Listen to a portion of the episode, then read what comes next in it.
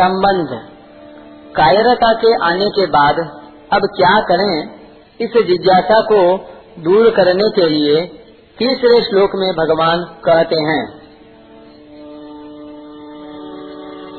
क्लैब्याम् मास्मगामः पार्थ नैतात्वयोपपाद्यते शोद्राम् हृदय दौर्बल्याम् त्यात्वोत्तिष्ठ परान्तप हे पृथानंदन अर्जुन, इस नपुंसकता को मत प्राप्त हो, क्योंकि तुम्हारे में यह उचित नहीं है। हे परंतप, हृदय की इस तुच्छ दुर्बलता का त्याग करके युद्ध के लिए खड़े हो जाओ। व्याख्या, पार्थ टिप्पणी।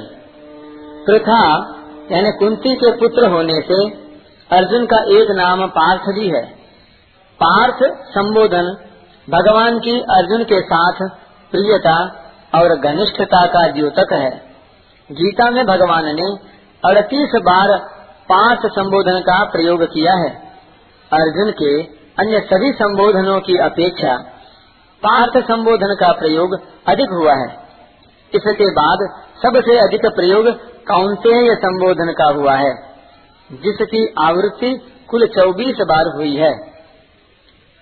भगवान को अर्जुन से जब कोई विशेष बात कहनी होती है, या कोई आश्वासन देना होता है, या उनके प्रति भगवान का विशेष रूप से प्रेम उमड़ता है, तब भगवान उन्हें पार्थ कहकर पुकारते हैं। इस संबोधन के प्रयोग से मानो वे स्मरण कराते हैं कि तुम मेरी बुआ, प्रथा, कुंती के लड़के तो हो ही, साथ ही साथ मेरे प्यारे भक्त और सखा भी हो। अतः मैं तुम्हें विशेष गोपनीय बातें बताता हूँ और जो कुछ भी कहता हूँ, सत्य तथा केवल तुम्हारे हित के लिए कहता हूँ। पार्थ, माता प्रथा कुंती के संदेश की याद दिलाकर अर्जुन के अंतकरण में क्षत्रियोचित वीरता का भाव जागृत करने के लिए भगवान अर्जुन को पार्थ नाम से संबोधित करते हैं। टिप्पणी कुंती का संदेश था एक धनंजयो वाच्यो नित्योद्युक्तो वृकोदर यदर्थम क्षत्रियासूते, तस्य कालो यमागत। तुम अर्जुन से तथा युद्ध के लिए सदा उद्यत रहने वाले भीम से यह कहना कि जिस कार्य के लिए क्षत्रिय माता पुत्र उत्पन्न करती है, अब उसका समय आ गया है। तात्पर्य है कि अपने में कायरता लाकर तुम्हें माता की आज्ञा का उल्लंघन नहीं करना चाहिए। क्लैद्यम मास में गम अर्जुन कायरता के कारण युद्ध करने में अधर्म और युद्ध न करने में धर्म मान रहे थे। अतः अर्जुन को चेताने के लिए भगवान कहते हैं कि युद्ध न करना धर्म की बात नहीं है। यह तो नपुंसकता, हिजड़ापन है। इसलिए तुम इस नपुंसकता को छोड़ दो।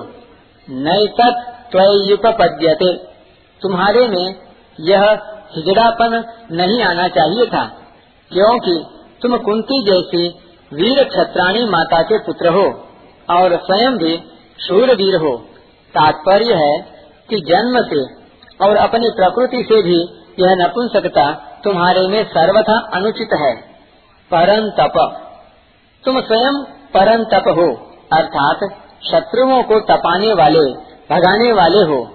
तो क्या तुम इस समय युद्ध से विमुख होकर अपने शत्रुओं को हर्षित करोगे?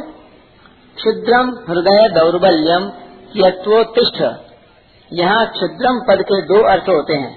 पहला, यह हृदय की दुर्बलता तुच्छता को प्राप्त कराने वाली है, अर्थात मुक्ति, स्वर्ग अथवा कीर्ति को देने वाली नहीं है।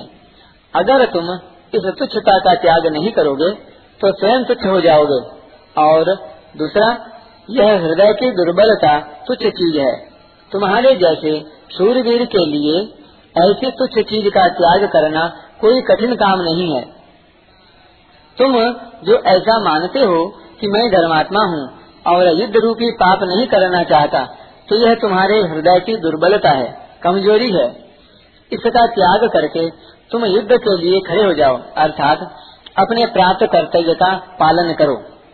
यहाँ अर्जुन के सामने युद्ध रूप कर्तव्य कर्म है, इसलिए भगवान कहते हैं कि उठो, खड़े हो जाओ और युद्ध रूप कर्तव्य का पालन करो। भगवान के मन में अर्जुन के कर्तव्य के विषय में जरा सा भी संदेह नहीं है। वे जानते हैं कि सभी दृष्टियों से अर्जुन के लिए युद्ध करना ही कर्तव्य है। अतः अर्जुन की छोटी युक्तियों की परवाह न करके उनको अपने कर्तव्य का पालन करने के लिए चट आज्ञा देते हैं कि पूरी तैयारी के साथ युद्ध करने के लिए खड़े हो जाओ।